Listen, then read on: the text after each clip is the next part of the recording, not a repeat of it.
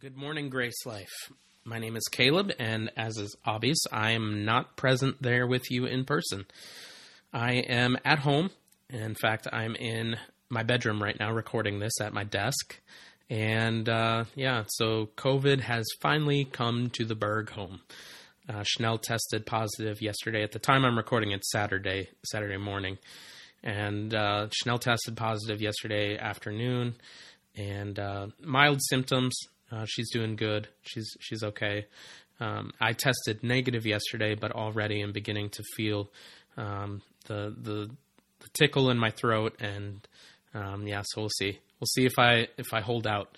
Kind of hard in a small apartment, so we'll see what happens. But thank you for praying for us. I'm thanking you in advance. Just keep us in your prayers, and we'll do fine. I know the Lord is with us, and we're just going to enjoy our time in quarantine here for the next few days. But today we're picking up with Psalm 18. Randy spoke last week. He preached from Psalm 17. I'm just grateful for what he shared with us last week. I wasn't able to actually listen to it live and in person because I was ministering to the kiddos in the Grace Life Kids class there.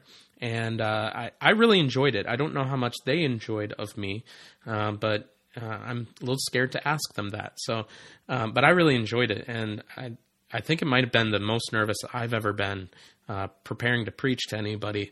But I did have a really good time with the kids. And again, I'm just grateful for Randy and what he shared from Psalm 17. I watched it back later and was really blessed by it. So thank you, Randy.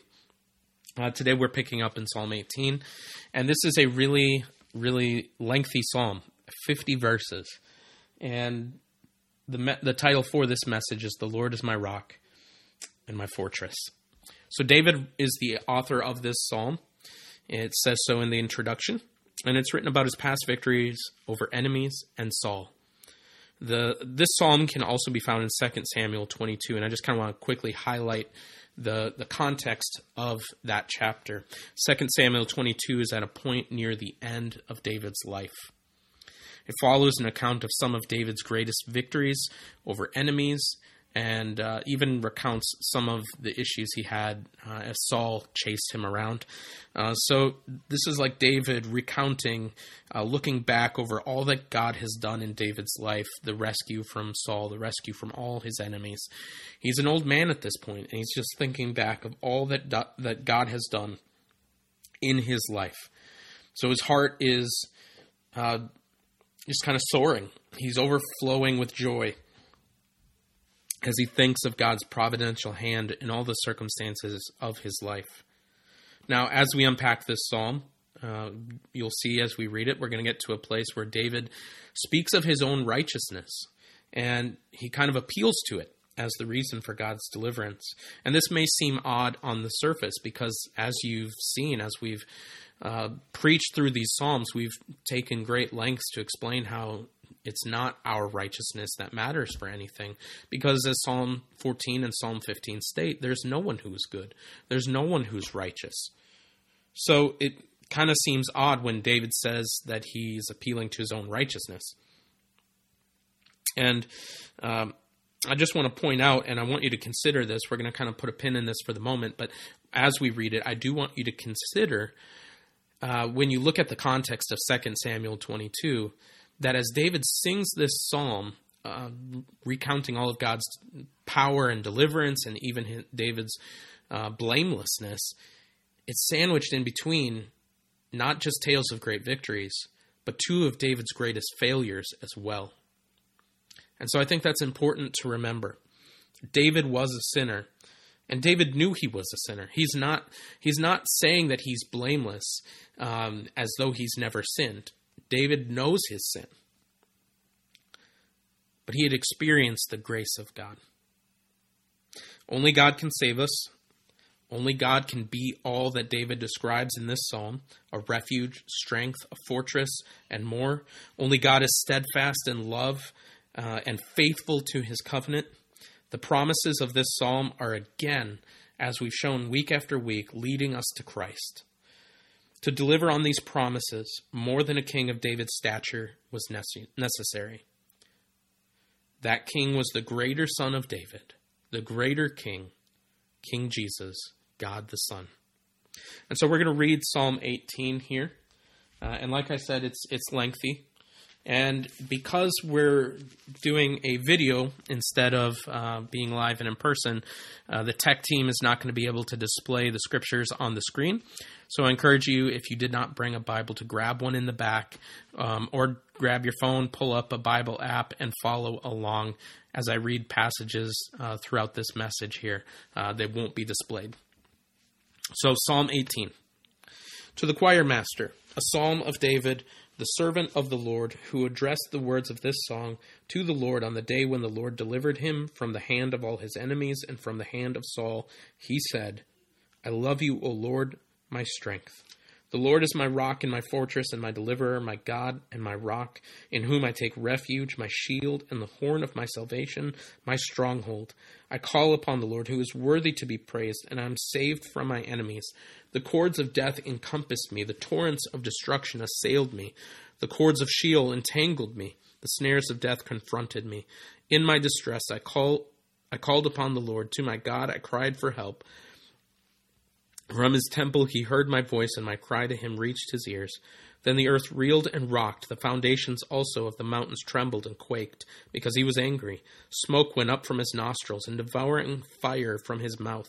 Glowing coals flamed forth from him. He bowed the heavens and came down. Thick darkness was under his feet. He rode on a cherub and flew. He came swiftly on the wings of the wind. He made darkness his covering, his canopy around him, thick clouds dark with water. Out of the brightness before him, hailstones and coals of fire broke through his clouds.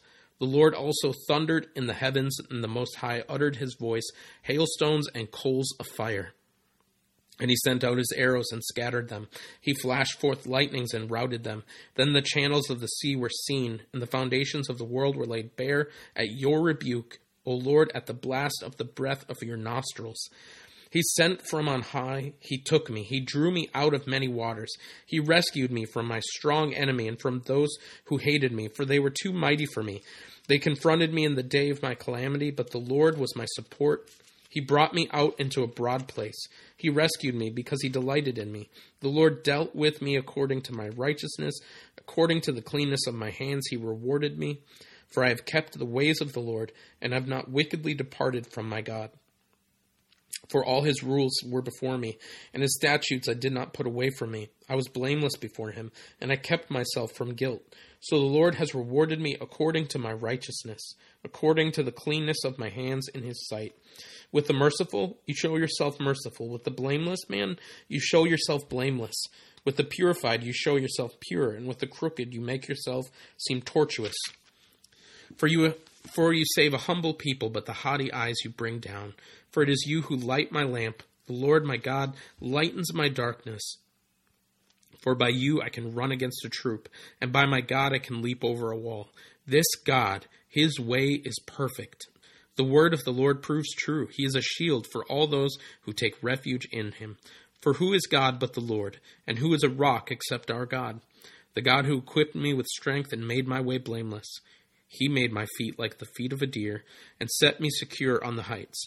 He trains my hands for war, so that my arms can bend a bow of bronze. You have given me the shield of your salvation, and your right hand supported me, and your gentleness made me great. You gave a wide place for my steps under me, and my feet did not slip. I pursued my enemies and overtook them, and did not turn back till they were consumed. I thrust them through, so that they were not able to rise. They fell under my feet. For you equipped me with strength for the battle. You made those who rise against me sink under me. You made my enemies turn their backs to me, and those who hated me I destroyed. They cried for help, but there was none to save. They cried to the Lord, but he did not answer them. I beat them fine as dust before the wind. I cast them out like the mire of the streets. You delivered me from strife with the people. You made me the head of the nations. People whom I had not known served me. As soon as they heard of me, they obeyed me. Foreigners came cringing to me. Foreigners lost heart and came trembling out of their fortresses. The Lord lives, and blessed be my rock. Exalted be the God of my salvation, the God who gave me vengeance and subdued peoples under me, who rescued me from my enemies. Yes, you exalted me above those who rose against me. You delivered me from the man of violence. For this I will praise you, O Lord, among the nations, and sing to your name. Great salvation he brings to his king, and shows steadfast love to his anointed, to David and his offspring forever. Let's pray. Father, we thank you for your word. We thank you that your word is true and sure. Lord, I ask as we study this psalm that you would open our hearts to receive your word, that we would see wonderful truths in the scriptures, and that they would lead us to Christ, that our eyes would behold Christ. Lord, I do ask for strength as I attempt to preach here. And I ask, Lord, that you would just bless my brothers and sisters who are gathered together today, that you would be with them, that you would pour your spirit into them, Lord, and just touch them today. In Jesus' name, amen. All right, so this morning we're going to look at three things: God's power, God's righteous one, and God's victory. So we're going to start by looking at God's power. And we see this in the first 19 verses of this psalm. Now, you don't have to shout anything out, but I do want to ask you a question here.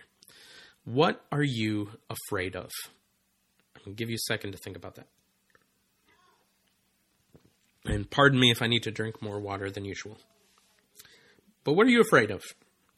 Now, I kind of taught from this same section of the Psalms last week to the kiddos. I read from a book called Wonderful, and they've got a section in that book that covers Psalms 17 through 21. So we were in this section with the kids last week, and I asked them this question. And their answers were really, really interesting, all the things that they're afraid of. And parents, maybe we need to jump in and deal with a situation that seems common. There's a lot of kids at Grace Life afraid of clowns coming out of closets. I don't know why, but that seemed to be the most common answer. Clowns in closets was the thing that our kids are most afraid of. I shared with them my greatest fear, and maybe that wasn't the best idea because they teased me and probably will continue. But I'm going to share it with you guys as well because I'm a glutton for punishment. I am terrified of heights, and that kind of seems to figure, right? Now, I didn't always have this fear. I can remember being a child and not being afraid of heights, but at some point in my teens or in my 20s, I started to be aware of such a thing, and I don't know what it was. I don't know what caused it because there was no traumatic event in my life that made this happen. I just recall kind of beginning to notice that I really hated heights. Now, I hate being on bridges. I hate being on mountains. If I'm on a bridge, I'll close my eyes. And that's great if I'm riding in a car as the passenger. But if I'm driving, not so much. I even get real panicky if we're standing on an overlook, like an overlook over like Niagara Falls or Letchworth State Park or something like that. If Olive and Shnell get really close to the railing, I kind of panic a little bit. Now, I don't typically go too close to the railing. I keep a bit of a distance, at least like 3 or 4 feet. I'm socially distanced from the railing because it makes me a mess. And so, my heart kind of starts to pick up the pace, and I feel like my stomach's about to fall out, and so I just get real wobbly and I stay back. But I really get panicky if Chanel and Olive are too close to the railing. So it just turns me into a mess. Now, many of you know this about me. I love Disney theme parks. In 2017, my family and I and some friends of ours went to Disneyland in California right before we moved up here. And these friends of mine convinced me to ride the Tower of Terror, which is a ride there. It's also at Walt Disney World in Florida. And it's an elevator ride, an elevator drop ride. So you go up like 13 flights and it drops you, and it's random. So it'll go up and down and drop, and you never know how far you're going to drop. And it's always scared me, even the thought of riding it. But they said they're not going to do this trip unless I agree to ride that ride. And so I did. I agreed to it because I'm insane. I don't know. But one of my stipulations was that I had to ride it with my 6'7" friend who I could cling to like a rock. And I did just that. And here's the proof. So if you look at the front row there, you'll see my friend in purple, and I'm next to him. My eyes are closed, I think, and I'm clutching as tightly as I can to Lane's arm there, and Schnell's next to me, smiling, having a good time. And I think there's a kiddo in the back row having the time of their life while I'm terrified. Goes to figure, you know. But the reality is, after I got done with it, I was okay. I did it. I conquered it. You know, I even went and bought a pin in the gift shop just to prove that I conquered this ride. And I was feeling pretty confident. I was feeling pretty boastful. I did it. And in fact, I actually rode it a couple more times. That's how confident I was. And so I thought, you know, I could ride any ride after that, you know, roller coasters and the mighty Ferris wheel. And that might seem like, oh, Ferris wheel, Caleb, you're really scared of a Ferris wheel. But I actually thought I would be just fine. And here's a picture of that Ferris wheel, the Mickey Ferris wheel there. And it's actually, it's hard to tell in this picture, but it's a really big Ferris wheel, really, really high up in the air.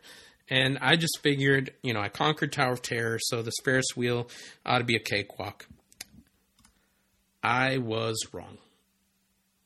We got going on the Ferris wheel as it's picking up more people. You go up each rung, you know, you're going up and around. And my body just shut down by about the third, you know, notch up. I just shut down. I crumpled in on myself. Head went down, eyes shut, and I just kind of rode the entire ride like that. A complete shutdown. It's like somebody hit the shutdown button on the computer. Now, I could hear everything that was going on, which made it a little bit more terrible for me because I could hear my friend going, "Oh, look, I think that's the Angel Stadium over there, way over in the distance." And I just, that made my stomach fall out even further.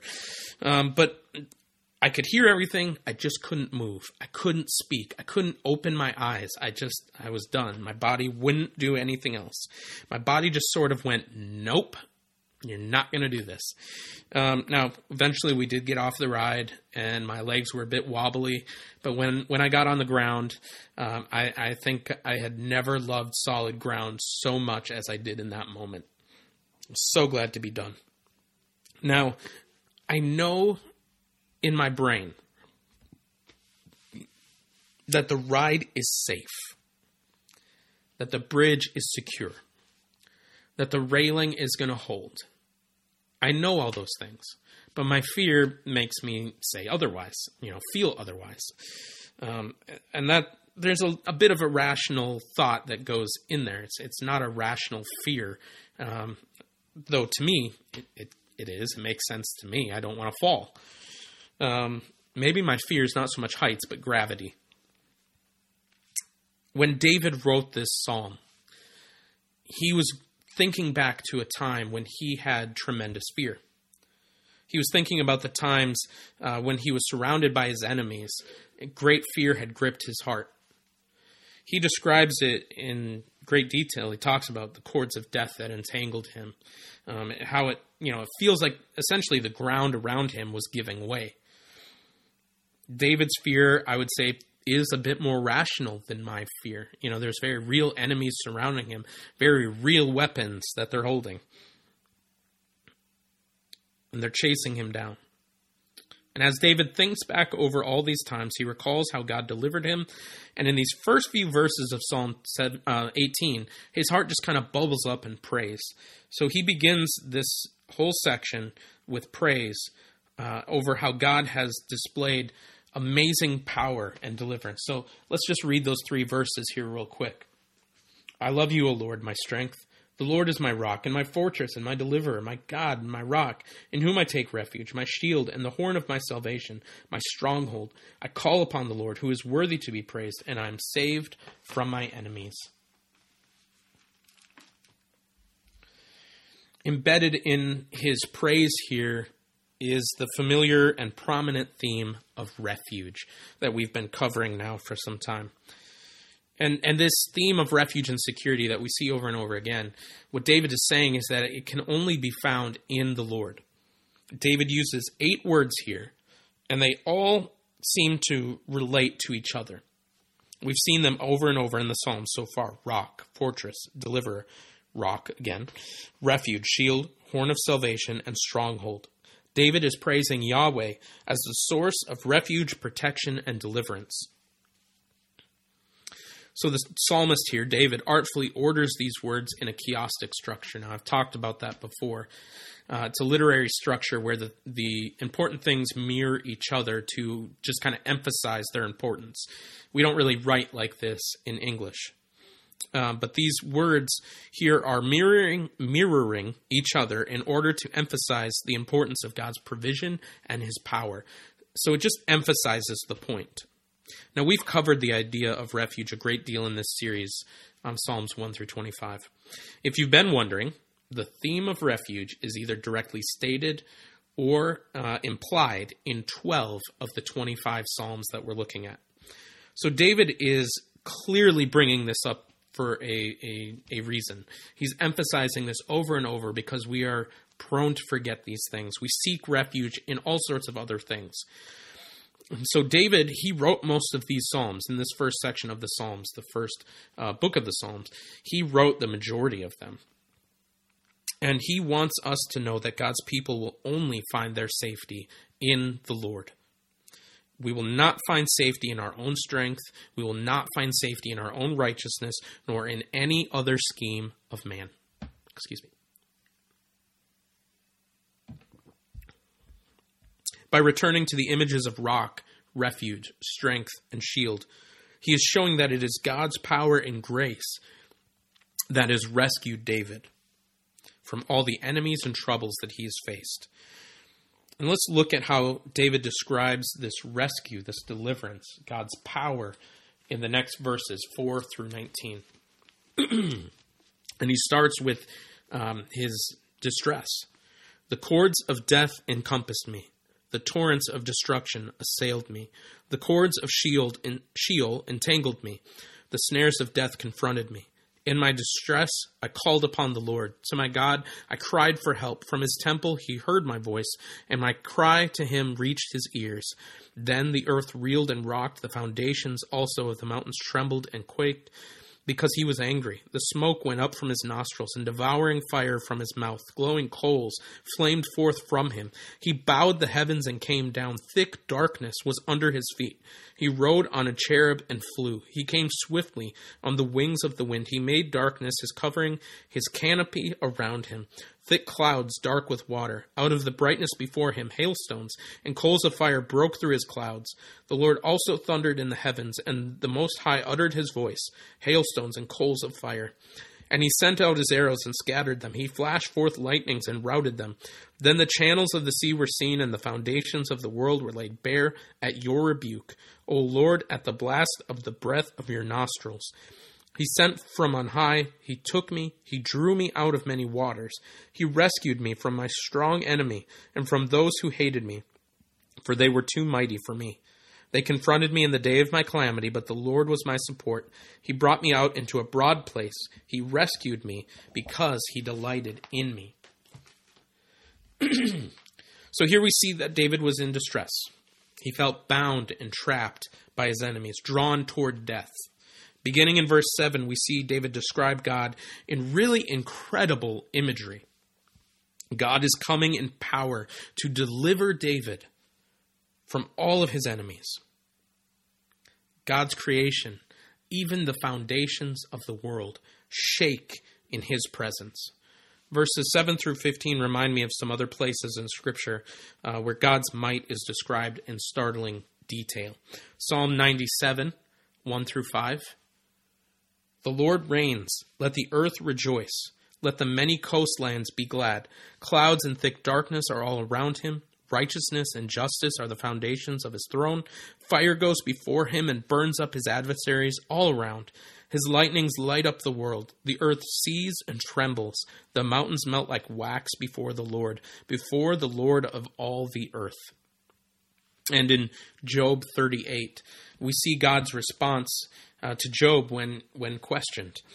Here God speaks of all his creation in a way that just really emphasizes his might and sovereignty over all creation, over everything.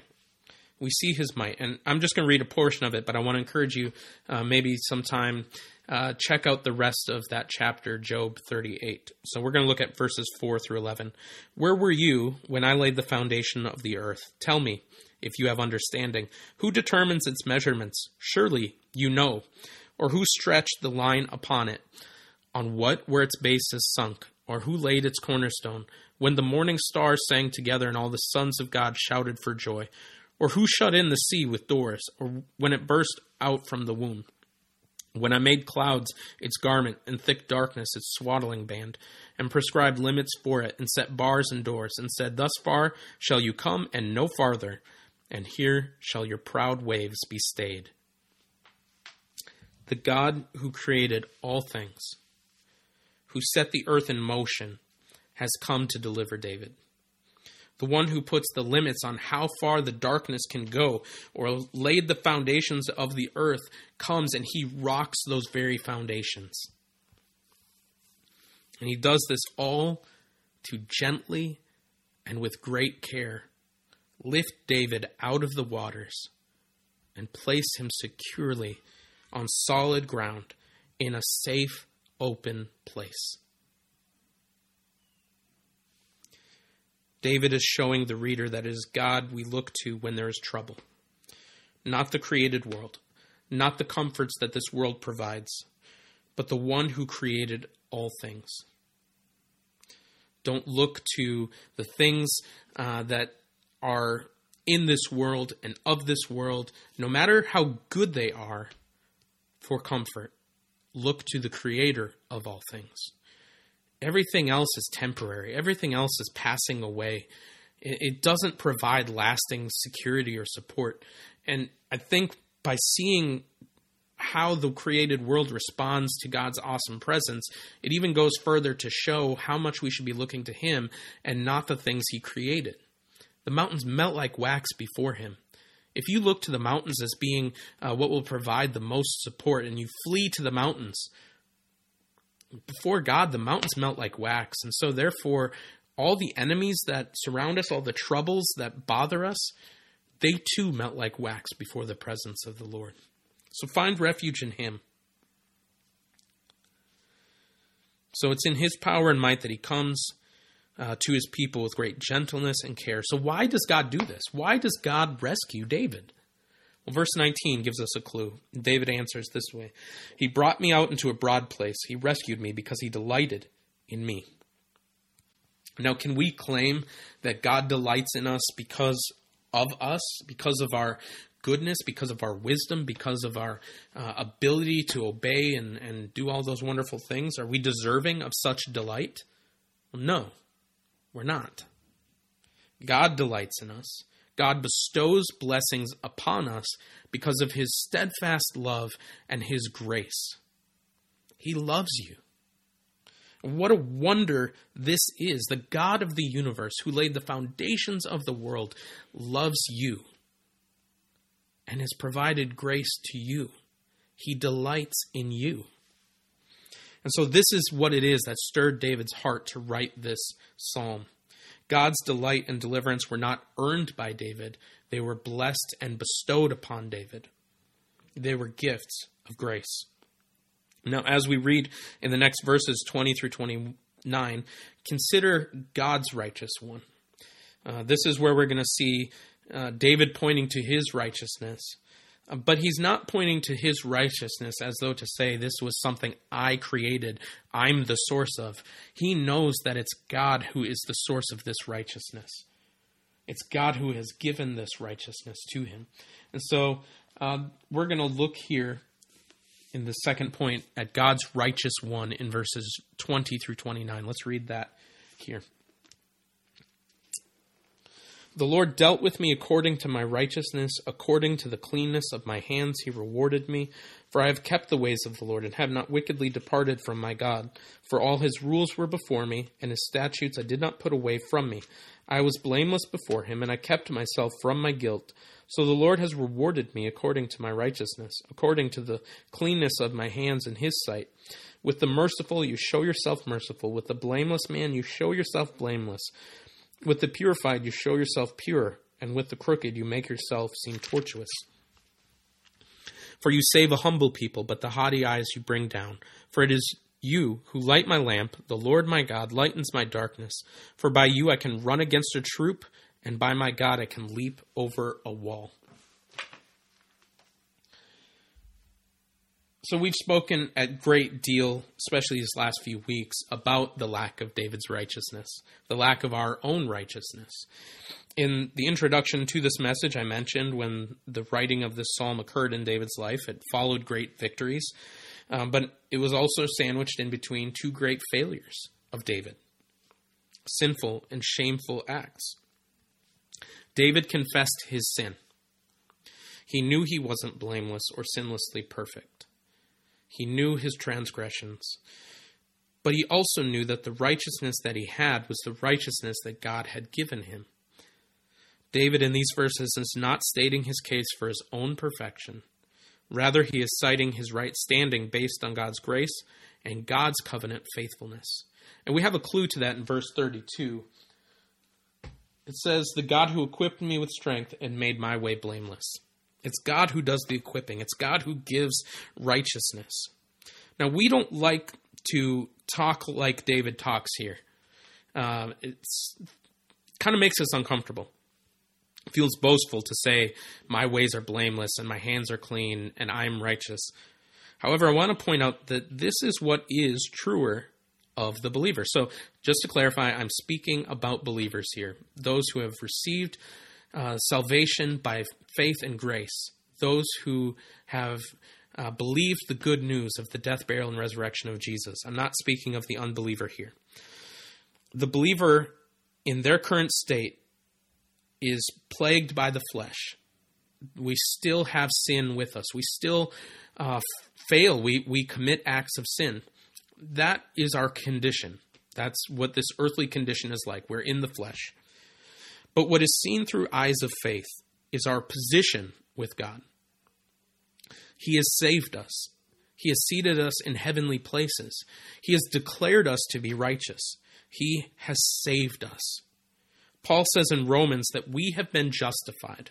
Romans 5:1, "Therefore, since we have been justified by faith, we have peace with God through our Lord Jesus Christ."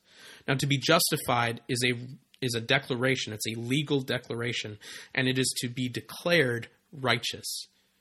So that is what is truer of you. You have been declared with a legal decree that you are righteous in God's eyes.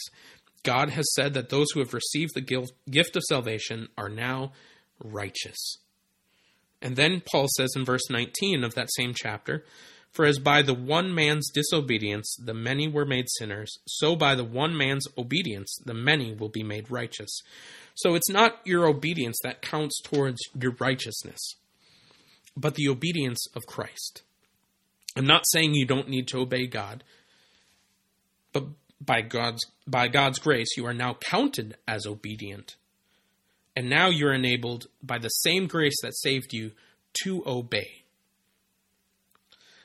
But your righteousness is not dependent on your obedience. Rather, you've been given Christ's obedience, you've been given Christ's righteousness, and now you're able to obey. So now as a believer, you too can say what David says here. You are righteous, you are blameless, and you have clean hands. All in Christ. These verses are ultimately pointing us to the truer and better David. What we've been attempting to highlight throughout this series, Kiss the Sun, is that the Psalms are all about Jesus. And he tells us as much in Luke 24. He tells us that the Psalms are all about him. Though David didn't know his name, the Holy Spirit breathed these words through David to continue to tell the story of redemption, pointing ultimately to the Redeemer, Jesus Christ. It's telling his story. It's the story of God's righteous one. And this righteous one has graciously clothed David in robes of righteousness and to all who believe in him. The gracious care that we see from God in Psalm 18 in both his power and God's covenant faithfulness are fully revealed in Christ Jesus. And so David is celebrating God's faithfulness and the righteousness with which God has graciously given. In the following verses that we're going to look at here, David celebrates not only God's power and God's righteousness, but also the victory that God gives.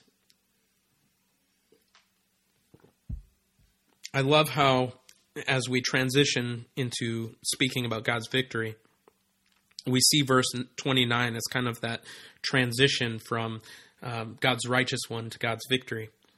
And I really love this verse. For by you I can run against a troop, and by my God I can leap over a wall. You know, if you're anything like me, you kind of want to see this in action. I want to see somebody leap over a wall. You want to see what this looks like, running against a troop, leaping over a wall. God has enabled David not only to obey, but he's enabled him also for battle here. He is counting his victories as God's victories. He recognizes that it is God who equipped him for battle. And so let's read this section here, verses 30 through 45. This God, his way is perfect. The word of the Lord proves true. He is a shield for all those who take refuge in him. For who is God but the Lord? And who is a rock except our God? If the God who equipped me with strength and made my way blameless. He made my feet like the feet of a deer and set me secure on the heights. He trains my hands for war so that my arms can bend a bow of bronze. You have given me the shield of your salvation, and your right hand supported me, and your gentleness made me great. You gave a wide place for my steps under me, and my feet did not slip. I pursued my enemies and overtook them, and did not turn back until they were consumed. I thrust them through so that they were not able to rise, and they fell under my feet. For you equipped me with strength for the battle. You made those who rise against me sink under me. You made my enemies turn their backs to me, and those who hated me I destroyed. They cried for help, but there was none to save. They cried to the Lord, but he did not answer them. I beat them as fine as dust before the wind. I cast them out like the mire of the streets. You delivered me from strife with the people. You made me the head of the nations. People whom I had not known served me. As soon as they heard of me, they obeyed me. Foreigners came cringing to me.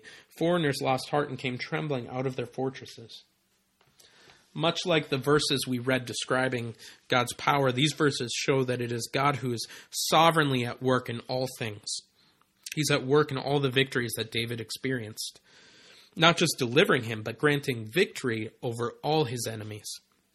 However, as we read these, it's easy to see these victories and not really be able to maybe feel what David feels. Because I think for most of us, we might feel more like David in the time of his distress. We kind of feel like we're not quite on the other side of the victory like David is. And so maybe we're in a moment where we feel entangled by all the things that have bothered us, that we've struggled with, the things that distress us. Battles with temptation and sin. Distress over the broken world around us. All leave us feeling crushed beneath the weight of it all. We might describe ourselves more like how David described himself in verses 4 and 5. The cords of death wrapped around us, assailed by the torrents of destruction. Life is filled with all sorts of struggles and circumstances that cause us to doubt. We're often tempted to look to ourselves for escape from the mess. We're tempted to shift our gaze from Christ and look elsewhere for help, whether it's to our own wisdom or strength, or to a politician, or even a change of scenery. If I just get a different job, all my troubles will cease. If we just get a different president, all our troubles will cease. Whether it's more money or a new job or really any other thing, even good things can sometimes be a distraction and take our eyes off of Christ.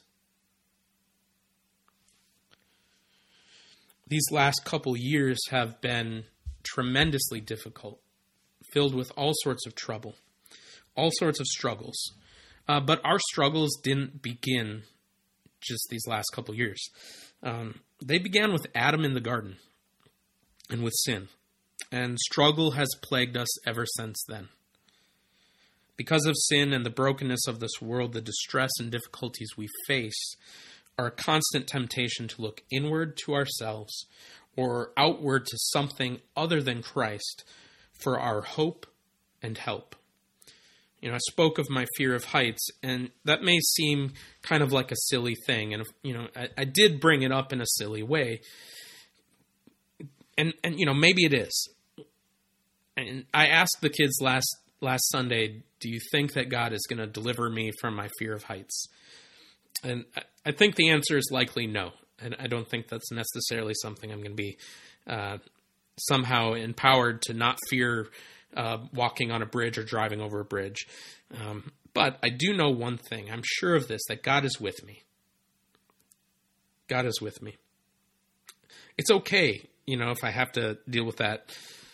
But, you know, there are other things that have troubled me throughout my life, other struggles, other temptations, other difficulties. I've wondered often, God, will you deliver me from this? And maybe you're in a place like that right now, struggling with something that's bothered you for a long time. Sometimes the struggles that we face, which are very real struggles and very real temptations, often remain. But I want to encourage you that God is not silent in that. He is not withholding himself from you. I am sure of this, that God is with you and I. God speaks. God delivers. He's not absent. And so all that we go through, yes, the troubles even, are used by him for our good. All that happens around us is not some kind of accident that has caught him off guard, and now he's just trying to figure out, how do I fix this? He is with us, and he is using this in our lives for our good. So he's working in your life through all the distress, all the temptation, all the circumstances, so that you would trust him more. Jesus tells us that this life will be filled with trouble. But despite all of that, we can have hope. John 16:33, I've said these things to you, that in me you may have peace. In the world you will have tribulation, but take heart, I have overcome the world. David, throughout this psalm, is declaring that it is God who is our refuge and our strength, our fortress, our rock, our deliverer. He is the strength to bend the bow, to loose the arrows. He is our support. He sets our feet on a secure foundation, a wide place, so that our feet don't slip. This is what God does. He is all of that and so much more. You know, and this passage, as we've been reading through this part of it, it reminds me of Paul's writing in Ephesians 6. Ephesians 6, 10 through 20. Finally, be strong in the Lord and in the strength of his might. Put on the whole armor of God, that you may be able to stand against the schemes of the devil, for we do not wrestle against flesh and blood, but against the rulers, against the authorities, against the cosmic powers over this present darkness, against the spiritual forces of evil in the heavenly places. Therefore, take up the whole armor of God, that you may be able to withstand in the evil day, and having done all, to stand firm. Stand therefore, having fastened on the belt of truth, having put on the breastplate of righteousness, and as shoes for your feet, having put on the readiness given by the gospel of peace. In all circumstances, take up the shield of faith, with which you can extinguish all the flaming darts of the evil one. And take the helmet of salvation, and the sword of the Spirit, which is the word of God, praying at all times in the Spirit, with all prayer and supplication. To that end, keep alert with all perseverance, making supplication for all the saints, and also for me, that words may be given to me, in opening my mouth boldly to proclaim the mystery of the gospel, for which I am an ambassador in chains, that I may declare it boldly as I ought to speak. So the armor of God, they're all synonyms for the gospel. We see that the enemy, the devil, has his schemes, which means trickery. He's going to try to get you to believe his lies, to distract you, to look at the temporary things of this world and to be afraid. But the believer has been clothed with this armor of God. How do we fight against the schemes of the enemy, against the trickery of the devil?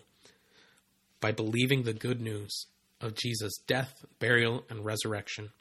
The gospel at its core is an announcement. It's a proclamation that Christ has won the victory over death, hell, and the grave. By faith in what Jesus has done, the forgiveness of sins and eternal life has been won for the believer. There are some offensive and defensive parts of this.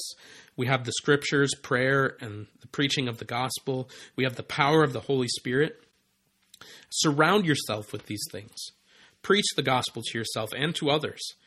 Fuel yourself on the gospel and the scriptures. Gather together with the saints on Sundays and in grace groups and throughout the week.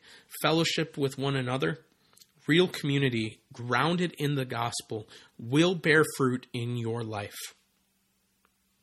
As Paul writes in 2 Corinthians 10, verses 4 through 5, the weapons of our warfare are not of the flesh, but have divine power to destroy strongholds. We destroy arguments and every lofty opinion raised against the knowledge of God, and take every thought captive to obey Christ. So this is countercultural to everything that we see around us. See, our enemies are not really flesh and blood, and our weapons are not of the flesh either.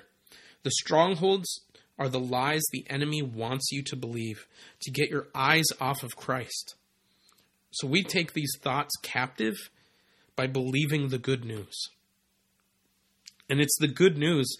It's good news that victory has come, that God has already been victorious through Christ. And so we too can praise like David praised. God is our rock, our strength, and our fortress. He is our victory. Will you look to the circumstances around you? Or will you look to your unchanging God and believe that He is all these things and more? Now, I'm not saying that this will make your life a cakewalk or make the circumstances even go away. But I am saying that He is with you in the midst of those circumstances. He is giving you power to enable you to stand despite the storm. And at the end of this psalm, the last few verses here, we see David returns to praise. And we'll read that here real quick.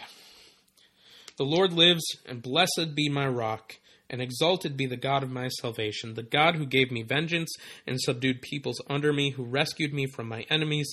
Yes, you exalted me above those who rose against me. You delivered me from the man of violence. For this I will praise you, O Lord, among the nations, and sing to your name. Great salvation he brings to his king, and shows steadfast love to his anointed, to David and his offspring forever. In Christ, God is the God of our salvation. Like David, we can praise God for his salvation. We can praise God for his mercy, his kindness, his grace, all of which have been poured out in Christ. God in his providence, his good designs for us, has extended this salvation to the nations, to us right here, right now. And so we see in this section, as David talks about the nations, that we've been grafted into this. We've been brought into this. Now, ultimately, all these promises that David has written about find their fulfillment in Christ. And so I just want to encourage you, though, as we've read through it, that these promises are for you as well. Because all these promises that were given to David are for you through Christ, as Christ is ultimately the promised one, and you've been grafted into the body of Christ, and so they're for you. These blessings, these protections, the victories, they're all for you. And so in the midst of your trials, you can sing the promises of Psalm 18 as though they're for you, because you are His, and He is yours, and He is the ultimate promise of Psalm 18. 4 applications, and then we're done. Don't place confidence in this world. When faced with troubles all around, don't look to here and now for comfort. We see that this world is nothing compared to the power and majesty of God. The greatest, tallest mountains melt like wax before Him. So don't trust in chariots and horses. Don't trust in all the things around you. Don't trust in any promises of security or happiness. Look to the one who laid the foundations of this world. It's the one who sent His only Son to die in your place. True, lasting joy, relief, peace, and hope can only be found in Him. Secondly, believe in Christ, the truer David. Israel sang Psalm 18 as a remembrance that God would protect the line of David and thereby bring about the promised Redeemer. And so trust in Christ. He is our ultimate defender, strength, refuge, rock, sword, shield, and the horn of our salvation. So sing Psalm 18 to remind yourself of all that Christ has done. Third, wait. If you're struggling today, maybe even with something that has entangled you for years, I encourage you in the midst of that, in the midst of your waiting, that you are not alone. You're not alone. Waiting is hard. Enduring is hard. But God is supplying you with the grace that you need, and He is equipping you through the gospel and the power of the Holy Spirit to endure and to stand. And so feed yourself with the gospel as you wait.